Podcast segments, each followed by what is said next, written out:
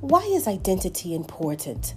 Why, if lost, is its restoration so very crucial? What mental, physical, and soul crisis do we avert when we bravely journey back to salvage all that is left of a broken and shattered history? On this journey, healing will ensue. On this journey, broken spirits will be mended. This journey will produce a achad, unity. It will stitch the past to the present and repair the breach within our souls.